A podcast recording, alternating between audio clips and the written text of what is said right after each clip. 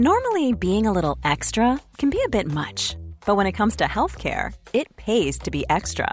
And United Healthcare makes it easy with Health Protector Guard fixed indemnity insurance plans. Underwritten by Golden Rule Insurance Company, they supplement your primary plan, helping you manage out of pocket costs without the usual requirements and restrictions like deductibles and enrollment periods. So when it comes to covering your medical bills, you can feel good about being a little extra. Visit uh1.com to find the Health Protector Guard plan for you. A new year is full of surprises, but one thing is always predictable postage costs go up. Stamps.com gives you crazy discounts of up to 89% off USPS and UPS services. So when postage goes up, your business will barely notice the change. Stamps.com is like your own personal post office, wherever you are. You can even take care of orders on the go with the mobile app. No lines, no traffic, no waiting. Schedule package pickups, automatically find the cheapest and fastest shipping options, and seamlessly connect with every major marketplace and shopping cart. There's even a supply store where you can stock up on mailing supplies, labels, even printers. Stamps.com has been indispensable for over 1 million businesses just like yours. All you need is a computer or phone and printer. Take a chunk out of your mailing and shipping costs this year with Stamps.com. Sign up with promo code PROGRAM for a special offer that includes a four week trial, plus free postage and a free digital scale. No long term commitments or contracts. That's stamps.com code PROGRAM. Alors, est-ce que je peux vous demander ce que vous faites dans la vie Je vous en prie. Aujourd'hui, c'est à moi de vous le dire. Au commencement était l'action. Continuez à inventer. Je sais pas ce qui vous attend, je sais pas ce qui va se passer, mais on peut pas tout piloter. Vivez-le à fond.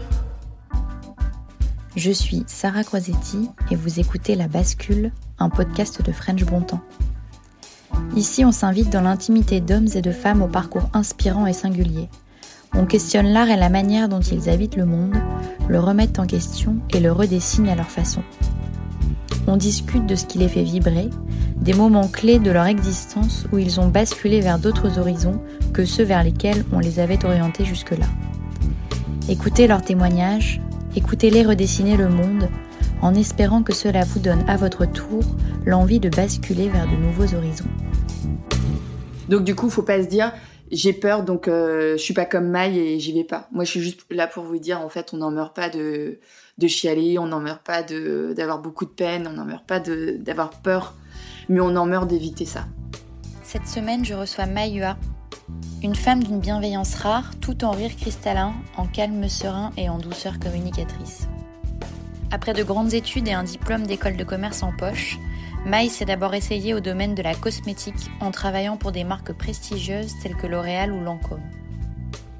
Elle s'est ensuite formée à la couleur aux arts déco pour devenir color designer. Tout ça c'est en 2011 et c'est au même moment qu'elle ouvre un blog pour y parler beauté mais pas que. Elle s'aventure doucement vers des portraits plus complexes, tournés davantage sur l'intime. Elle filme l'autre comme jamais et puis un jour elle se met à filmer sa famille.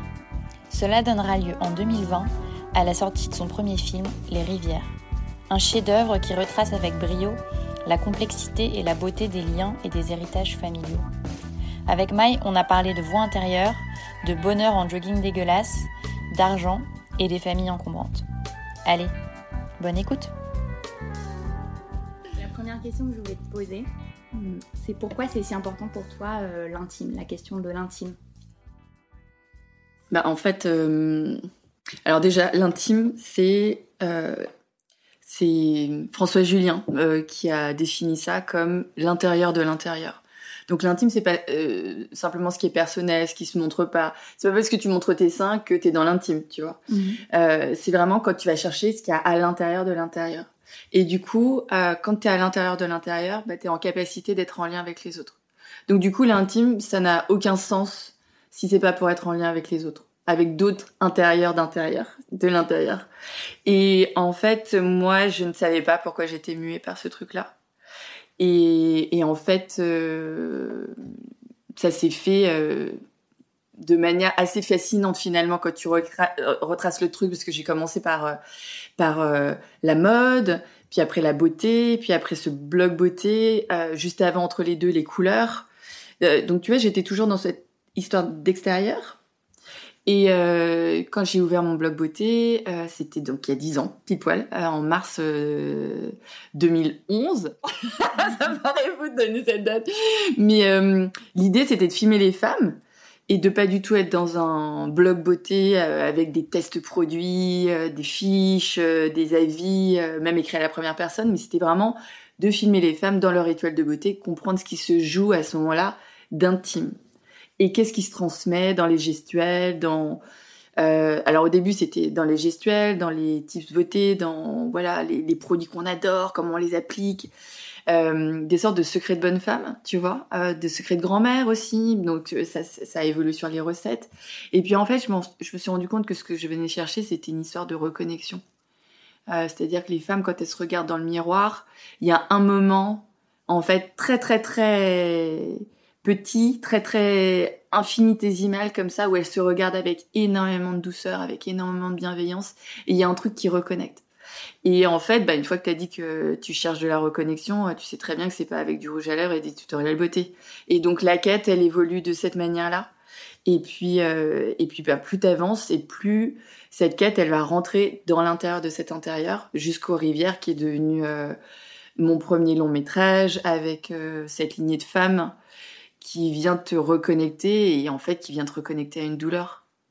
Et, euh, et cette douleur, bah, si on t'avait dit, si on m'avait dit en 2011 que c'était ça que je venais chercher, ou même quand j'étais adolescente et que j'étais passionnée par la mode, qu'en fait c'était ça que je venais chercher, que je venais recontacter, bah, j'y serais pas allée tu vois?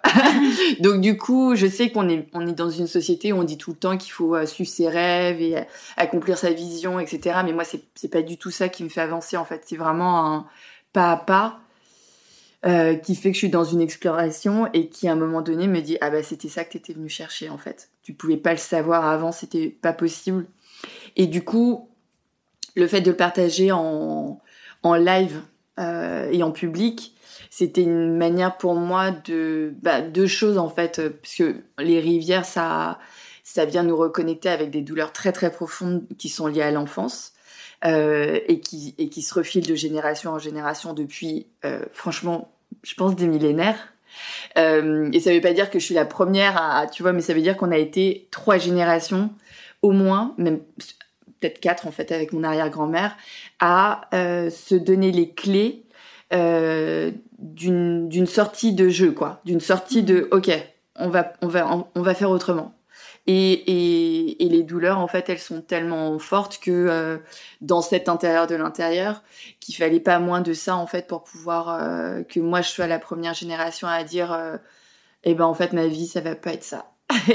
et ce que ce qu'on va insuffler à ma fille, ça va être autre chose. Et et du coup, euh, ce partage intime, c'est à la fois euh, euh, la preuve qu'il y avait quelque chose qui allait pas du tout parce que ces cheminements-là, ils auraient dû rester dans l'intime et dans l'intime de notre famille et dans euh, voilà. Et le fait que ça se partage en public c'est c'est le fruit d'un d'une d'une transgression d'un système qui devait pas arriver et qui et qui est arrivé. Et puis en même temps pour moi c'était cathartique en fait. Parce que c'était un lieu. En fait la famille on en parle beaucoup en ce moment avec euh, avec MeToo inceste avec euh, avec MeToo avec euh, tout ce qu'on découvre sur euh, les maltraitances en famille et en fait la famille ça peut être le lieu le plus dangereux du monde. Et quand c'est ce que tu as compris et eh ben tu te dis ben en fait il va falloir que je m'exprime quand même quoi. Parce que en fait si je m'exprime pas je meurs.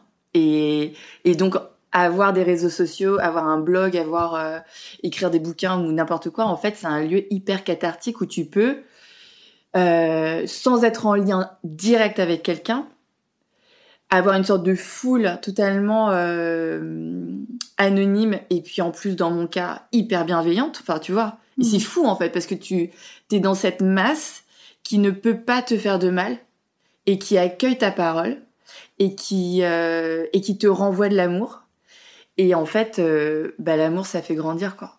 Il y a, y a, pas à dire, en fait. C'est le truc qui fait grandir.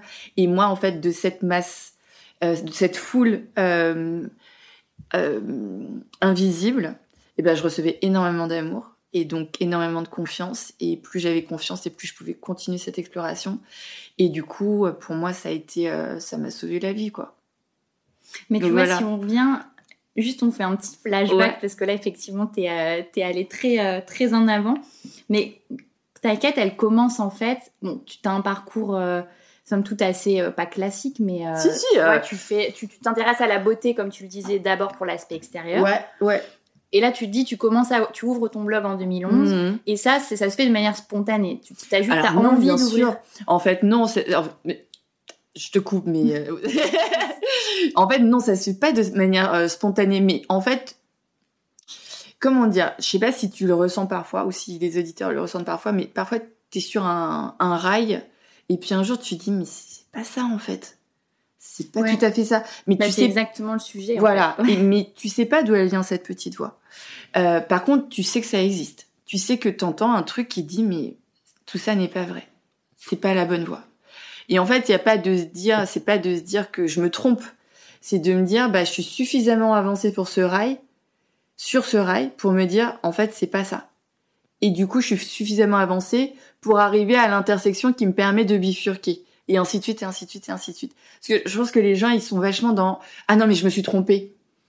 Euh, ah non mais c'était pas ça. Mais en fait, si en fait c'était ça et c'est ta vie en fait. Mais euh, tu vois quand je suis arrivée, euh, il y a eu plein plein plein d'étapes. Mais je peux t'en citer une par exemple où euh, euh, tu vois je, je bossais dans la cosmétique, j'ai- je bossais pour Lancôme et je, et je bossais dans le make-up pour une marque internationale avec des lancements internationaux qui sont en rupture de stock au bout de 72 heures avec des gens qui font la queue pour ce que tu fais. Enfin tu vois c'était fou, c'était fou et t'as T'as cette impression que tu sers une mission hyper haute de, de, de révéler la beauté des femmes. Et puis, en fait, t'es dans ta roue. Et, en plus, tout va bien, quoi.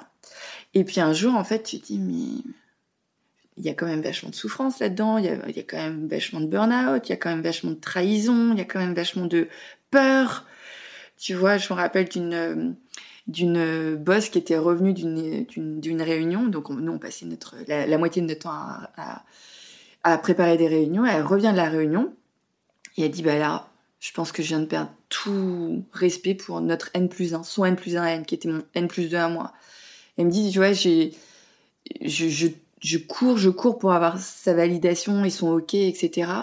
J'arrive en réunion et en fait, j'ai l'impression d'avoir un petit garçon qui va se faire pipi dessus s'il dit pas les bonnes choses face à son boss à lui.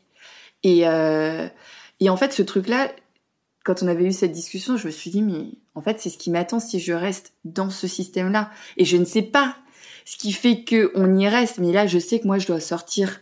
Et c'est pareil, j'avais une, une DRH qui m'avait dit, euh, bon, est-ce que tu aurais des amis mecs? Euh, On cherche des managers pour demain. Et J'étais, ben, moi Et la meuf me regarde avec un grand sourire en me disant, bah non, pas toi, en fait, tu vas avoir des bébés. Tu vois? Et moi, tu vois, j'ai j'ai l'impression que, que le monde a explosé. Et, et en même temps, c'était hyper violent, mais en même temps, elle m'a fait voir la vérité. Tu vois, tout d'un coup, je regarde tous les gens à la cantine autour de moi, je me dis, bah, c'est vrai que toutes les mères, en fait, soit elles sont mises au placard, soit elles peuvent pas materner. Et ça, c'était il y a 20 ans, maintenant les choses ont évolué, mais Ouais. en tout cas, je me suis dit, ah ouais, mais en fait, faut carrément que je change, en fait. Et donc, du coup, en même temps, je me prends de passion pour les couleurs. Je décroche Mais une formation et tu vois ce moment-là où t'as as tout ton, ton univers intérieur qui explose.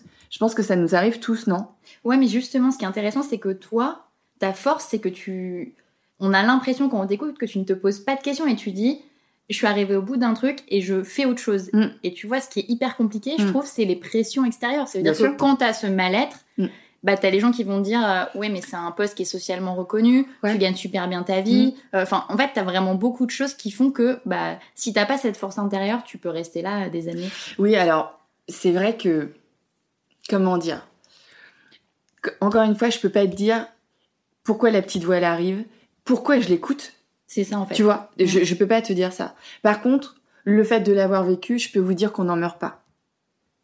Voilà, et je peux vous dire que les, euh, je peux vous dire que euh, être en contact avec, ces- avec cette peur, c'est hyper sain, et que rien que ça, même si vous changez pas de voix, juste d'entendre que vous êtes là aussi parce que vous avez peur, c'est hyper euh, alors, c'est pas euh, reluisant, tu vois, parce que t'as toujours envie d'être euh, le héros de ton histoire. Donc, c'est pas reluisant de te dire que t'es là par peur, évidemment. Mais en fait, c'est une exploration comme une autre de votre existence, et c'est et en fait, il y a un trésor au bout. Et, euh, et en fait, je suis juste là pour vous dire euh, qu'il faut faire confiance au processus.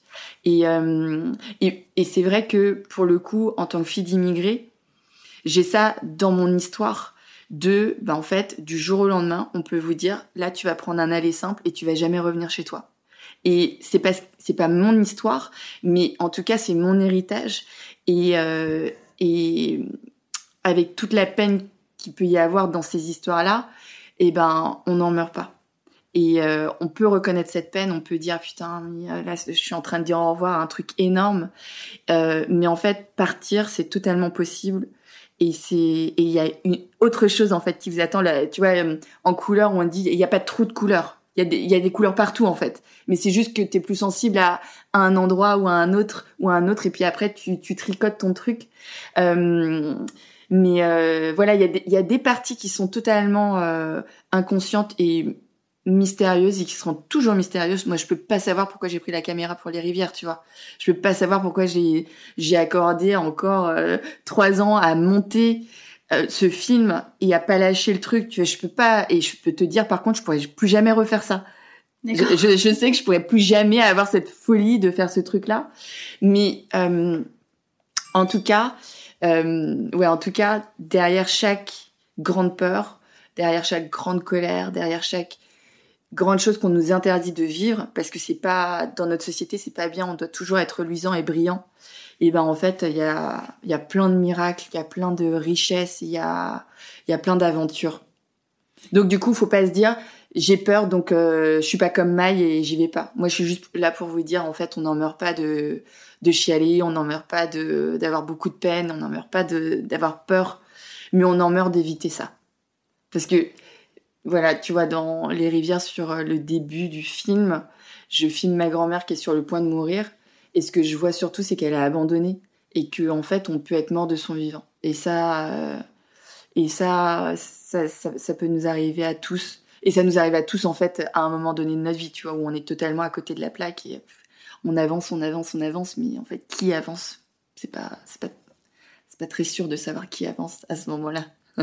oui, en fait, ce que tu dis, c'est t'écoutes, t'es à l'écoute de ta, de ta voix intérieure. Mm. Et quoi qu'il arrive, quoi, quelles que soient les angoisses, t'avances. Ouais. Tu, te dis, euh, enfin, c'est, tu sens que c'est de toute façon là qu'il faut que t'ailles. Ouais. Et tu vois, par exemple, pour ce, cette démission, donc c'est exactement ce que tu m'as dit.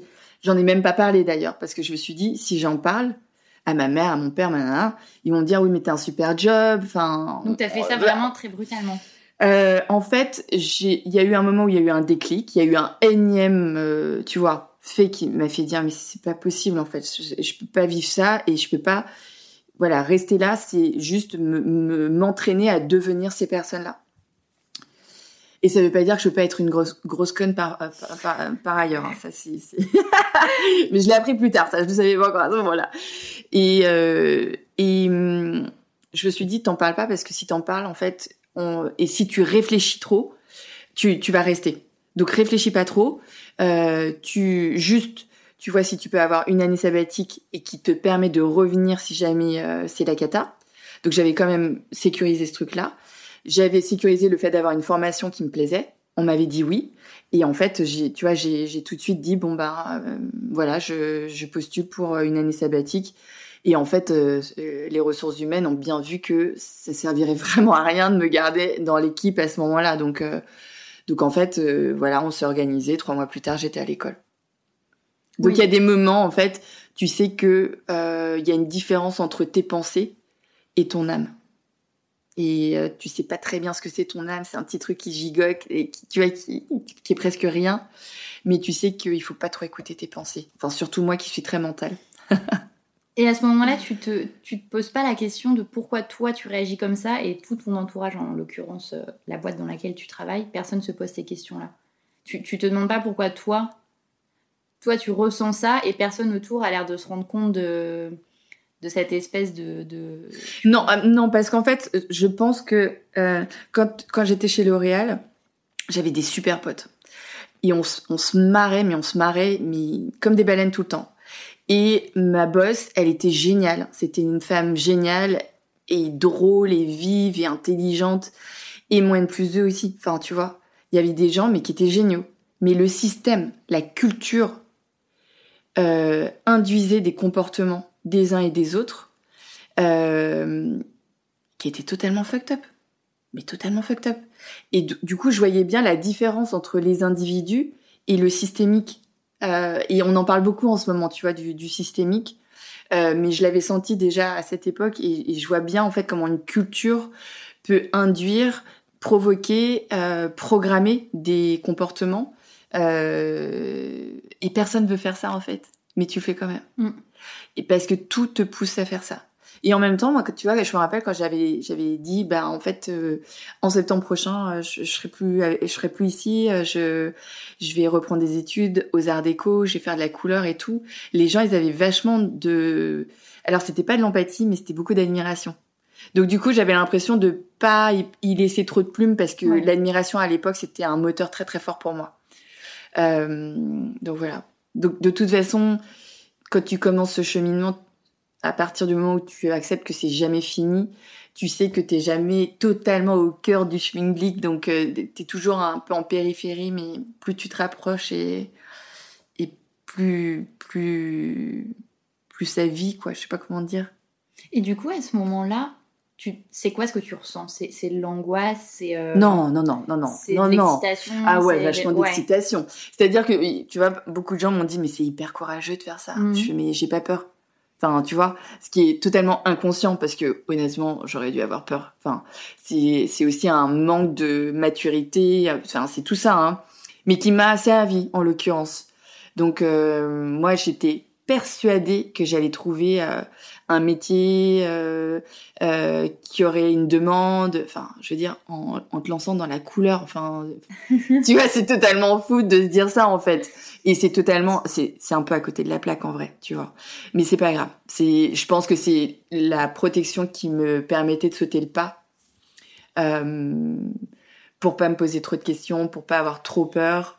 Et en fait, tu vois, je suis arrivée à l'école et euh, il y avait un élément très très nouveau pour moi, c'est que j'étais, euh, c'était certifiant, c'était pas diplômant. Donc en fait, j'étais pas notée. Et euh, moi, après avoir passé euh, 20 années à être euh, une maxi performeuse, toujours première en classe, même, même forte en sport, tu vois. Enfin, bah, tu La vois, tête à claque. la, ouais, la tête à claque, mais qui réussit tout, euh, qu'on considère carrément comme faisant partie de l'élite de la nation, tu vois. Mais le truc, enfin, quand il pense, c'est tellement débile, mais sur un jeune âge, tu vois, sur, des gens qui ont 16, 18, 20 ans, ça, ça s'imprime en fait en toi quand on te dit ça. Et c'est tellement dangereux de dire ça à quelqu'un, de dire ça à un enfant, tu vois. Notre, notre cerveau, il, il, il arrête de grandir à 22 ou 25 ans.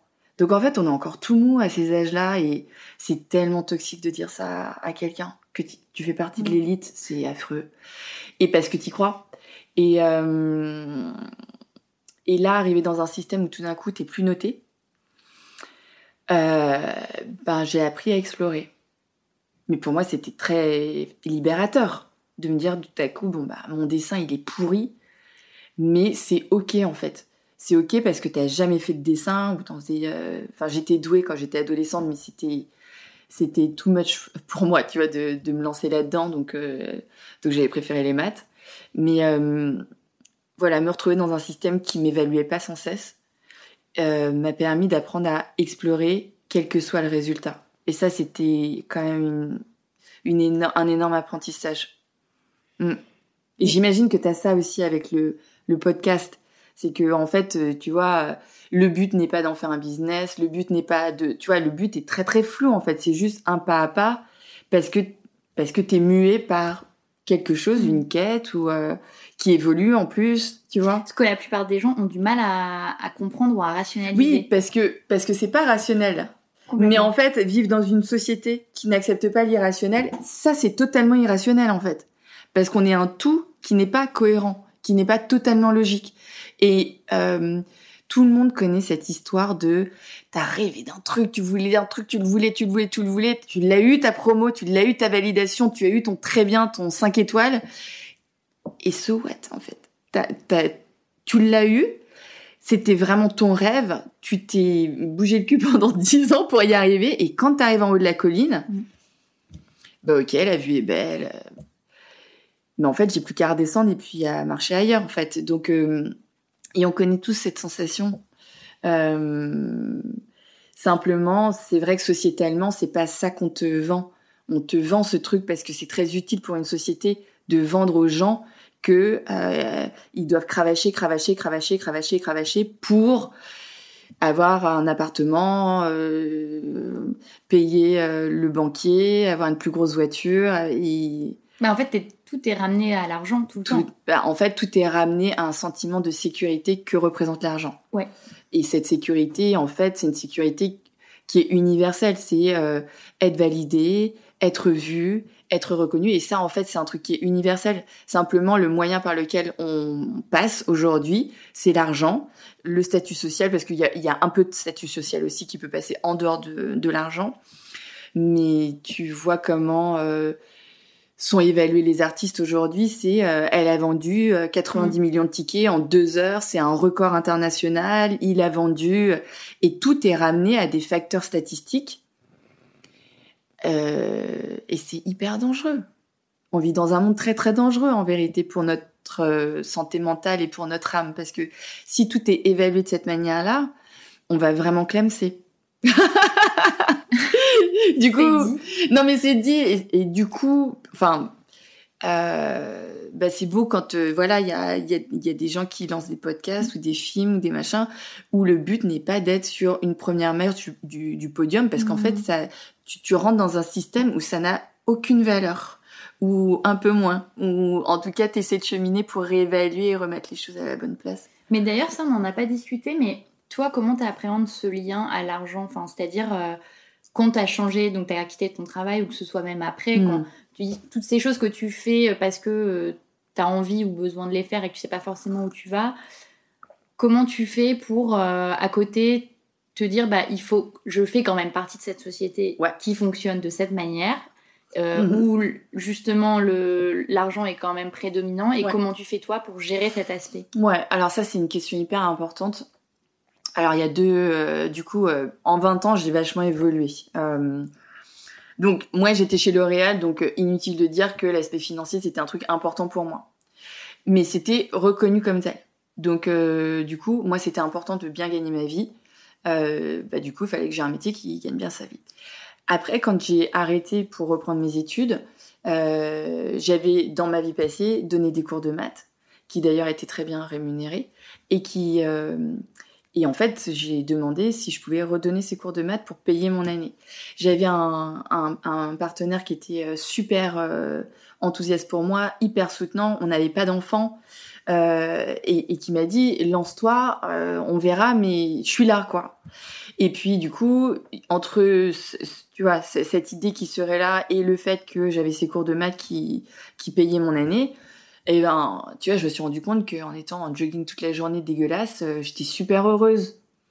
Et ça c'est tu vois c'est un premier pas vers euh, tiens mais en fait euh, si j'inversais la roue et que l'argent me permettait de faire mes projets et non pas un, un, un projet qui a, qui a, une raison d'être te ramène de l'argent. Et tu entends ça beaucoup aujourd'hui. C'est beaucoup de travail, donc il faut... Mais en fait, quand tu es dans un système comme le mien qui est euh, une quête artistique, ça n'a ça n'a pas de valeur parce que en fait euh, les rivières, euh, tu vois, il est pas premier au box-office, j'ai pas monté les marges de Cannes, mm. et pour autant, ça veut pas dire qu'il a pas de valeur, ce film, ça veut pas dire qu'il n'a pas de raison d'être. Par contre, de se dire, euh, ben, je vais trouver du travail pour pouvoir faire les rivières, ça, ça devient un moteur qui est viable pour moi. Parce que si j'ai pas de travail, eh ben je peux pas payer mon loyer, je peux pas nourrir mes enfants. ça c'est quelque chose qui va me rendre très très malheureuse. Si je suis malheureuse, j'ai plus de capital énergétique qui va me permettre de créer par ailleurs. Donc du coup, c'est juste de remettre les choses à leur bonne place euh, pour ça, pour pour pas devenir esclave euh, d'un système qui te correspond pas. Mais du coup, voilà, j'ai j'ai j'ai ce, métier de color designer. Euh, il se trouve que les rivières m'a aussi rapporté de l'argent. Euh, je fais euh, beaucoup de portraits vidéo depuis depuis 6-7 ans maintenant. Et donc en tant que freelance, j'ai plein de cordes à mon arc qui me permettent d'en dégainer une ou l'autre. Et parfois, eh ben après, ça c'est mon système à moi, mais c'est vrai que quand t'es freelance, euh, ben faut accepter qu'il y a des moments où le téléphone sonne pas, quoi. Et il faut accepter qu'il y a des moments où le téléphone il sonne tellement que tu sais même pas comment tu vas faire Mhm. et t'es proche du burn-out. Et, euh, et donc du coup, faut gérer ces flux en fait, mais c'est possible. En tout cas, euh, en tout cas, ça vaut le coup de, de vraiment réévaluer euh, cette place de l'argent dans ta vie par rapport toujours à cette question de sécurité en fait. hein. Oui, alors même que quand tu dis euh, les- enfin, tout ce qui est portrait, etc., ça tu l'as fait quand tu as commencé. Il n'y avait pas une visée derrière de commercialisation. de- Non. Tu l'as fait d'abord pour toi. Alors, le, le blog, au début, euh, tu vois, Même alors, le film. euh, voilà, même le film, ouais. Le film, tu vois, par exemple, j'ai pas eu euh, les aides de- du CNC, qui est le, tu vois, le truc d'audiovisuel français qui soutient la création audiovisuelle en France. J'ai pas, on a présenté le dossier, on n'a pas eu euh, les subventions. Ben, je l'ai fait quand même. Enfin, tu vois, je pouvais Mhm. pas arrêter ce projet parce que j'avais pas l'argent pour le faire. Ça n'avait aucun sens. Du coup, euh, il se trouve que j'avais euh, toute cette communauté incroyable qui m'attendait sur un long métrage. Du coup, en fait, j'ai appris à demander de l'aide. Je dis, en fait, j'ai besoin de votre aide là. Euh, Est-ce que vous seriez prêt à financer le projet? Ça, ça s'évalue à 30 000 euros pour un monteur et pour euh, la création d'une musique. Vous savez que la musique, c'est hyper important dans ma création. Est-ce que vous êtes OK? Et en fait, les gens, ils ont dit, mais ouais, on est OK. Mais carrément, quoi. Mais vas-y, on a confiance en toi.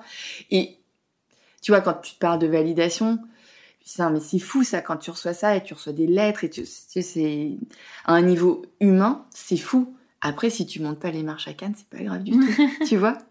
Euh, et puis, euh, et puis, euh, quand j'ai lancé le blog, euh, c'était juste après ma séparation avec euh, mon ex-mari, et je me suis dit, mais euh, là, t'es dans une précarité de fou en fait, parce que ton ton ton job sur les couleurs, ça marche, mais c'est précaire.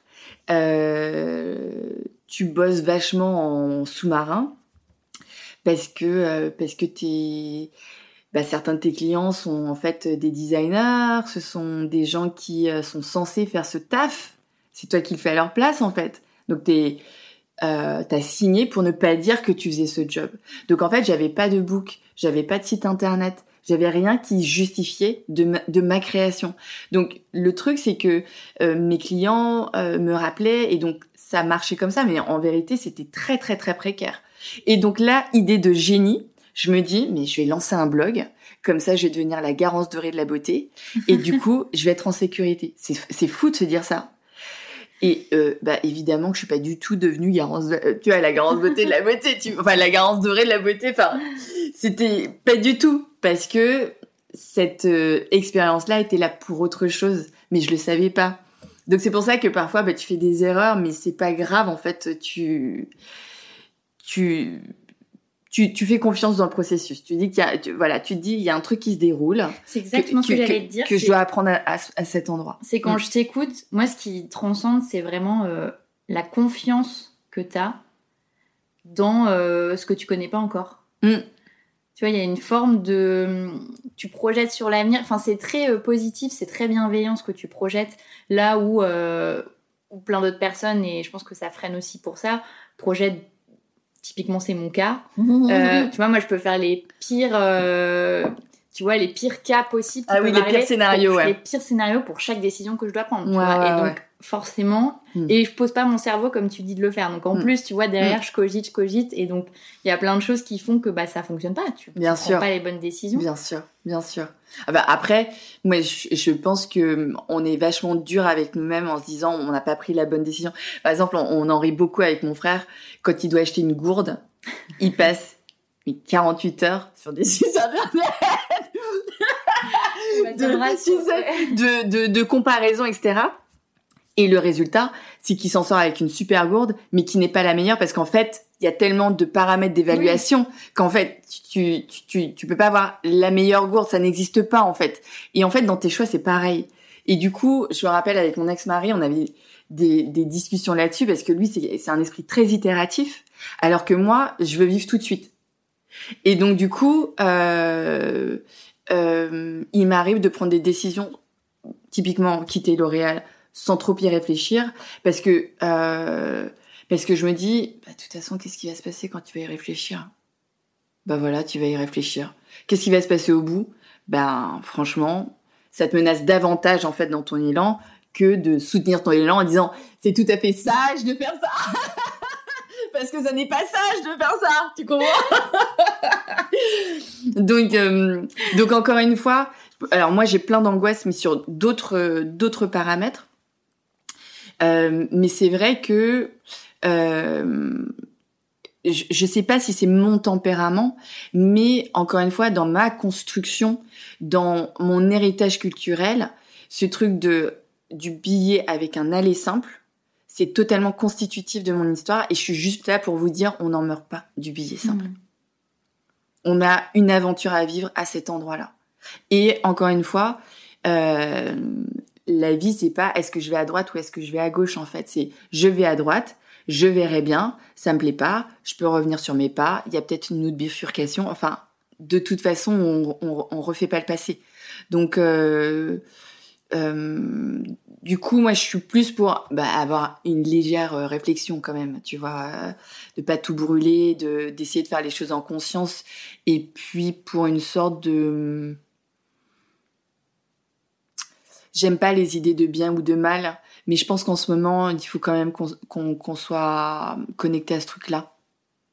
Euh, donc, euh, donc oui, j'ai des temps de réflexion. Tu vois, bah, je te disais, euh, les rivières, j'ai mis cinq ans à le faire, donc c'est pas un truc, juste une impulsion. Tu vois, c'est tenir. mais encore une fois, c'est c'est plus considérer la vie comme soit t'es du bon côté, soit t'es du mauvais côté. Et ça, pour le coup, je pense que ma culture bouddhiste aussi, ça m'a beaucoup influencé positivement dans ce cheminement-là. Parce que chez les bouddhistes, il n'y a pas de bien ou de mal. Il n'y a pas euh, le paradis ou l'enfer. Enfin, tu vois, c'est euh, tout le monde a la bouddhéité en soi. Et, euh, et on va pas frire aux enfers si on s'est mal comporté. Donc du coup, il y a il y a une peur comme ça qui qui a pas lieu d'être, tu vois. De bah, de toute façon, c'est c'est ma vie quoi. Donc euh, un pas après l'autre. Et du coup, tes angoisses, elles se situent où euh, Si ça, pour le coup, c'est. Euh, bah moi, mes angoisses, moi, ma grosse angoisse, c'est qu'on m'aime pas. C'est énorme, un truc énorme. Et du coup, c'est assez fascinant parce que ma grosse angoisse est qu'on ne m'aime pas, et je passe ma vie à me présenter aux autres. Tu vois, ce qui est un peu un peu bizarre, mais je pense que c'est une manière de me alors il y a deux axes. Il y a une manière de euh, valider toujours que je plais, ce qui est l'axe névrotique, et puis il y a une manière de, comme tu disais dans ton intro, de de m'essayer à une forme de vulnérabilité où quoi que va en dire l'autre, eh ben je dis quand même qui je suis, ce que je ressens, euh, moins ce que je pense par exemple, parce que c'est pas très important, euh, et du coup d'avoir une présence activante. Ça, ça, ça, je trouve ça intéressant. Et les rivières, je pense que ça active. Il y a plein de gens qui, après avoir vu les rivières, m'écrivent en disant, bah, après avoir vu les rivières, bon, j'ai chialé, mais aussi j'ai rappelé ma mère. Euh, je lui ai dit pour la première fois que je l'aimais. Je suis allée rendre visite à ma grand-mère. On a fait un arbre généalogique avec toute la famille. Enfin, des actions, quoi. C'est fou, tu vois. Et tu t'y attendais pas, ça Mais pas du tout. Pas du tout. Parce que, parce que moi, mon, ma mission, c'était de finir mon film. Déjà, tu vois. Donc, euh, donc mon but, c'était le premier but, c'était de pas me noyer avec toutes ces informations, avec euh, tout le monde sait que la famille c'est compliqué. Tu vois, c'est des ramifications, des complexités, euh, des des susceptibilités, des loyautés. Enfin, c'est un c'est un merdier la famille qui est la famille, c'est tellement compliqué. Donc quand tu fais un film sur ta famille, la le, enfin tu vois les les euh, euh, les résistances qu'il peut y avoir. Euh, les résistances en moi, tu vois, j'avais tellement peur en fait, mais je savais pas que j'avais peur, donc c'est ça qui est compliqué. Et et, et, ma mère c'était pareil, et mes tantes et mes oncles c'était pareil, et mes frères c'était pareil, et donc tout le monde est embarqué dans un truc où tout le monde a peur, mais sans le savoir. Enfin, donc bon bah voilà. Du coup, j'ai fait plein d'erreurs. J'ai fait beaucoup, beaucoup, beaucoup d'erreurs. Parce que, parce que j'étais dans mon impulsion, parce que j'étais dans la bien-pensance, tu vois, dans le, bah, je vois pas pourquoi ça pose problème. Alors que évidemment que ça pose un énorme problème de filmer ta famille, qui va parler euh, d'un passé douloureux, qui va passer, bah évidemment, tu vois, mais euh, je voulais pas voir. oui, comme tu dis, de toute façon, t'étais, tu vois, habité par quelque chose qui fait que tu le faisais et en même temps tu savais pas forcément pourquoi et tu n'avais pas fait les choses d'une autre manière. Exactement. Oui, de toute façon, enfin, bon alors il se trouve que on, a de la chance parce que ça s'est bien terminé. Tu vois, euh, euh, pour, pour ma famille, pour ma maman, pour euh, ça s'est bien terminé. mais il y avait des moments où c'était tellement dur, il y avait ça, suscitait tellement de conflits et tellement de tensions et euh, je me rappelle qu'à un moment, je, m'étais retournée, je me suis dit, mais en fait, on a fait notre mieux, quoi. Donc, c'est pas mieux que ça. il, y a, des conflits, il y a de la peur, il y a beaucoup de colère. Euh, mais en fait, on, pour l'instant, on peut pas faire mieux. Et c'est OK. Et, euh, et ça, nous a, ça nous a beaucoup relaxé, ça. Mm. Mais parce que justement, en le regardant, je me disais, quand tu dis je, je vais filmer ma famille, toi, est-ce que tu préméditais déjà euh, de dire bah, on va évoquer tel sujet ou euh, vous étiez ensemble et tu filmais et, euh, et tu voyais ce qui, ce qui allait émerger de ça? Ouais, c'est ça. C'est-à-dire qu'en fait, il y a eu il y a eu plusieurs déclencheurs, mais au début, ce qui a déclenché, alors il y a eu un truc de prise de confiance et cette communauté géniale qui me dit mais pas au long, t'es prête, on t'attend. Il y a eu la mort de mon oncle qui m'avait annoncé, soi-disant en tout cas, que je faisais partie d'une lignée de femmes maudites. Et puis il y a ma grand-mère qui se meurt au Vietnam et qu'on mmh. décide de ramener. Et ma mère me dit mais euh, faut qu'on documente ce truc quoi. C'est trop fou en fait. Euh, faut qu'on le documente. Euh, ce sera quelque chose qu'on va léguer à la famille, tu vois. Euh, et puis on ramène cette grand-mère euh, mourante. Moi, si tu veux, je vais aider ma mère et je vais aider ma grand-mère que je connais pas très bien d'ailleurs. Et je me dis, en fait, faut qu'on l'accompagne pour sa fin de vie. On peut pas laisser un être humain euh, mourir comme ça euh, euh, à l'autre bout de la terre. Mais par contre, j'avais pas du tout prévu qu'elle allait renaître de ses cendres, hein, tu vois. Et en fait, en deux mois. scène où elle danse. Ouais, c'est ça. C'est ça, c'est que si tu veux, moi, je raccompagne une grand-mère, tu vois, qui est dans un état de d'angoisse et de mort-vie, vie mort-vie, euh, telle que elle ne peut plus manger seule, elle ne peut plus s'habiller seule, elle euh, ne peut plus parler, elle crie, elle se déshabille tout le temps. Tu vois, on a fait le retour euh, dans l'avion, elle, était nue. On, tu vois, on, a, donc on l'avait couverte d'une, on avait réussi à la couvrir d'une couverture, mais tu vois, c'était ce niveau de folie et de et de, détresse en fait. Et moi, voilà, je pense juste euh, bah, lui apporter des câlins, euh, un minimum à manger, euh, enfin, mais l'accompagner sur une fin de vie, tu vois, où elle se dise bon, je pars, mais je suis pas seule. Et puis, bah en fait, elle, elle, elle, revit chez ma mère, et puis bah un câlin puis l'autre, et puis tous les traitements de ma mère qui est médecin. Puis en fait, en deux mois, elle est sur pied, elle va danser jusqu'à 2 heures du matin, elle reparle, elle mange comme quatre. Enfin, tu vois, mais c'est fou. Et du coup, de ton, moi en tout cas, de mon vivant, j'ai vu un miracle. Tu vois, j'ai vu un truc que quand tu le vois dans un film et que c'est une fiction, tu dis ah non mais ils vont un peu loin là. ben nous on l'a vécu. et effectivement, euh, ça valait le coup d'être documenté. Simplement, et ben quand elle va revenir, elle va aussi revenir à sa condition euh, qui précédait, qui était euh, qui était une grande dépression et beaucoup beaucoup de névrose et euh, et beaucoup de tensions avec sa fille en l'occurrence ma mère qui va raviver toutes les tensions que j'ai avec ma mère qui va raviver bah, tout ce qu'on n'a pas traité en fait. Tous nos dossiers pas traités et en fait il y a une petite pile Mais je pense qu'en fait, c'est un truc, euh, tu vois, c'est marrant parce qu'on y, on y, des, femmes vietnamiennes, euh, euh, immigrées en France. Du coup, on a, tu vois, on a ce truc un peu exotique et tout, mais je crois que c'est une histoire très, très universelle de notre maman. Ben, en fait, il y a très peu de gens qui savent qui est leur mère. Il y a très peu de gens qui sont pas déçus Euh, parce qu'en fait, les attentes qu'on a vis-à-vis de notre maman, elles sont tellement astronomiques, elles sont toujours déçues, tu vois, toujours. Et puis, euh, c'est très rare d'avoir euh, une maman qui s'entend super, super bien avec sa mère aussi. Et donc, en fait, on a juste traversé quelque chose qui est très, très, très, très, très, très universel et très simple, quoi, tu vois. Ouais, c'est pour ça qu'il y a autant de gens qui s'identifient, je pense. Ouais, ouais, ouais, ouais, ouais, ouais, ouais.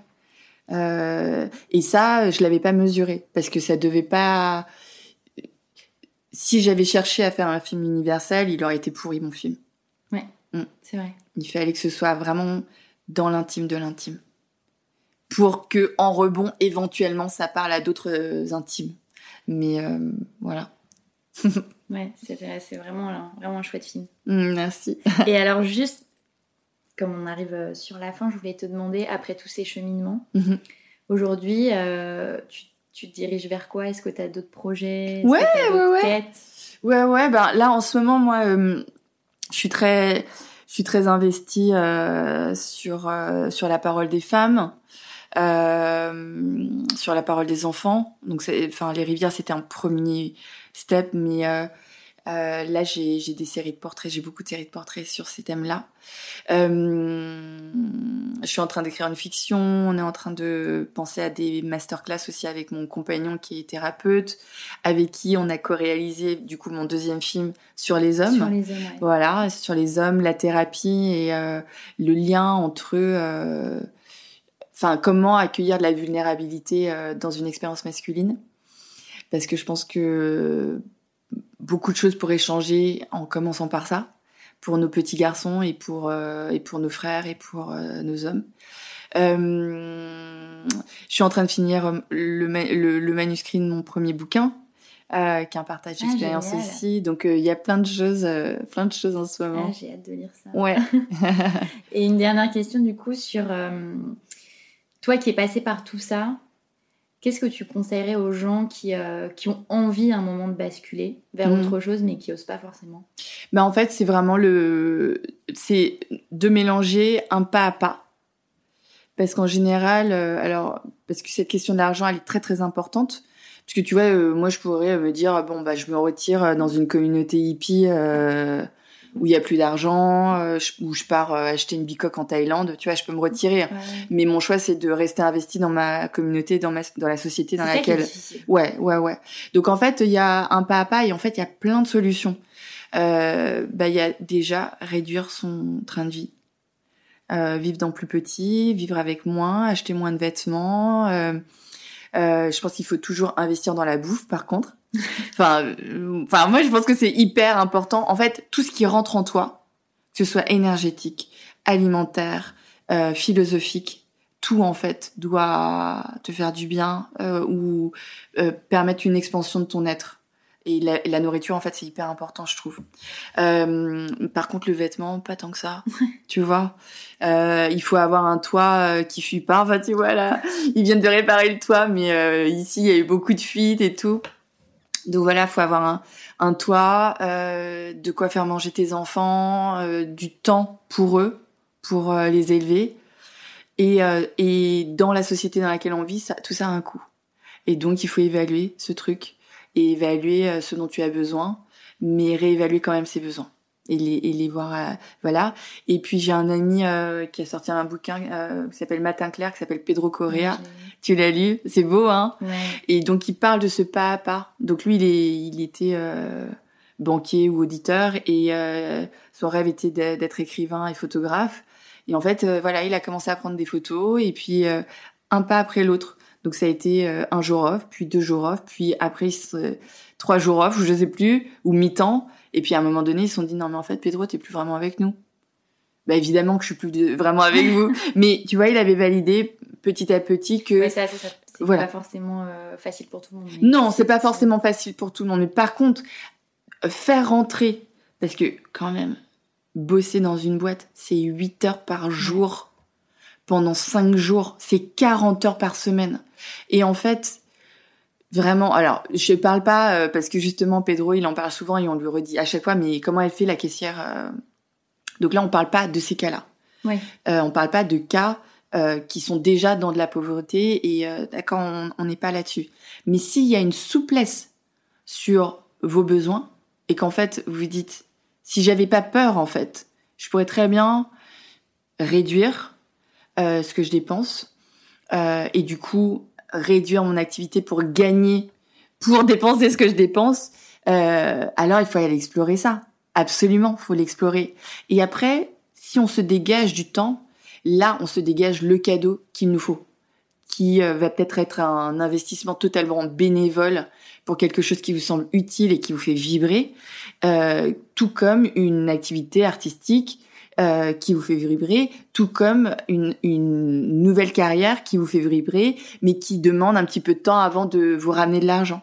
mais en tout cas, ce truc qui vous fait vibrer, ça devrait peut-être que ça pourra pas prendre 40 heures de votre semaine, mais si ça vous pouvait prendre un peu plus, vraiment la vie elle change à ce moment-là. Parce que du coup, tu sais pourquoi tu gagnes de l'argent.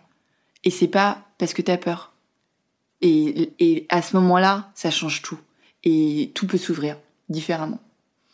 Donc le pas à pas, c'est pas mal. Merci. Merci à toi.